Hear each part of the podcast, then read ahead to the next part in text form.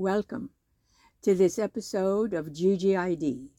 Today, a deaf attorney argues a case.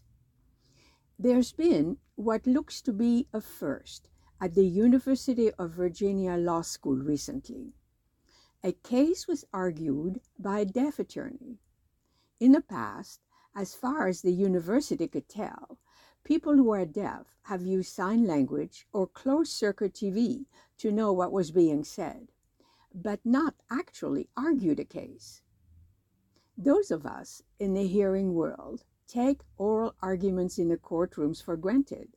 We just don't really give much, if any, thought to how a deaf lawyer might handle presenting arguments before a judge. Still, we would agree that a deaf attorney should have the same opportunities. That's one reason what happened at UVA is a milestone. It didn't happen without much planning and much work with a translator. Sign language does not rely on sound, but on images, ideas, concepts, so translating it into speech can be tricky, particularly when delicate points of law are involved. So the young attorney, 21 year old Jehanne McCullough, along with her classmate Nina Oat, also 21, worked hard with a translator, Kate O'Regan, to prepare for whatever questions the judge before whom they appeared might ask. Here, it was a judge of the U.S. Court of Appeals for the Fourth Circuit based in Richmond. McCullough even made videos so that O'Regan could familiarize herself with the case so as to anticipate issues and avoid possible errors.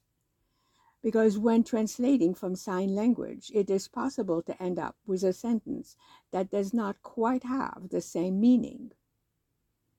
Most of us in the hearing world have very little contact with people who are deaf. I know I have and so I assume that the event made it into legal circles and publications. It's only by chance that I discovered this in a tweet by Neal Katyal, the former Solicitor General who is a legal analyst for MSNBC, when he congratulated the team partly because the judge's decision was in favor of McCullough and Oates' client, and it had just been rendered. The whole milestone made me realize how easy it is for our so called mainstream not to include the deaf into normal activities. I wanted to share this story because it's so important to note when a barrier is removed. Thank you for listening. And until our next episode, let's remember to notice all that's good out there.